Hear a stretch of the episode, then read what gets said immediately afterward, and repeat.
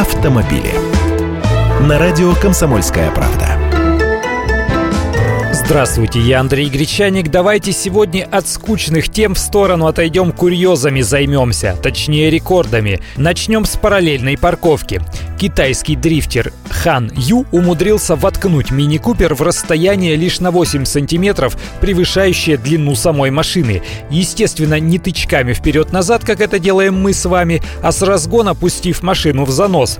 Конечно, получилось у него это не случайно, а при скоплении публики и под строгим наблюдением официальных представителей книги рекордов Гиннесса. Кстати, два с половиной года назад Хан Ю уже ставил аналогичный рекорд, но тогда у него был зазор в 15 сантиметров между бамперами.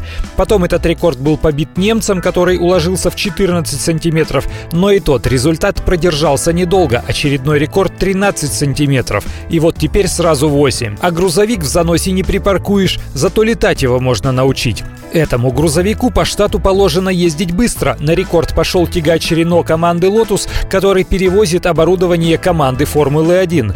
Подпрыгнув на трамплине, здоровенная машина преодолела по воздуху расстояние в 25 метров. Естественно, гонщики делали все не на обум, а по науке. У самой машины усилили кабину для безопасности и подвеску для менее опасного приземления.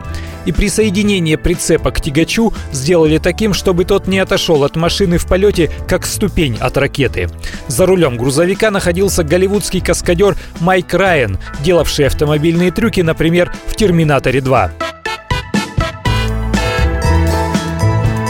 Автомобили.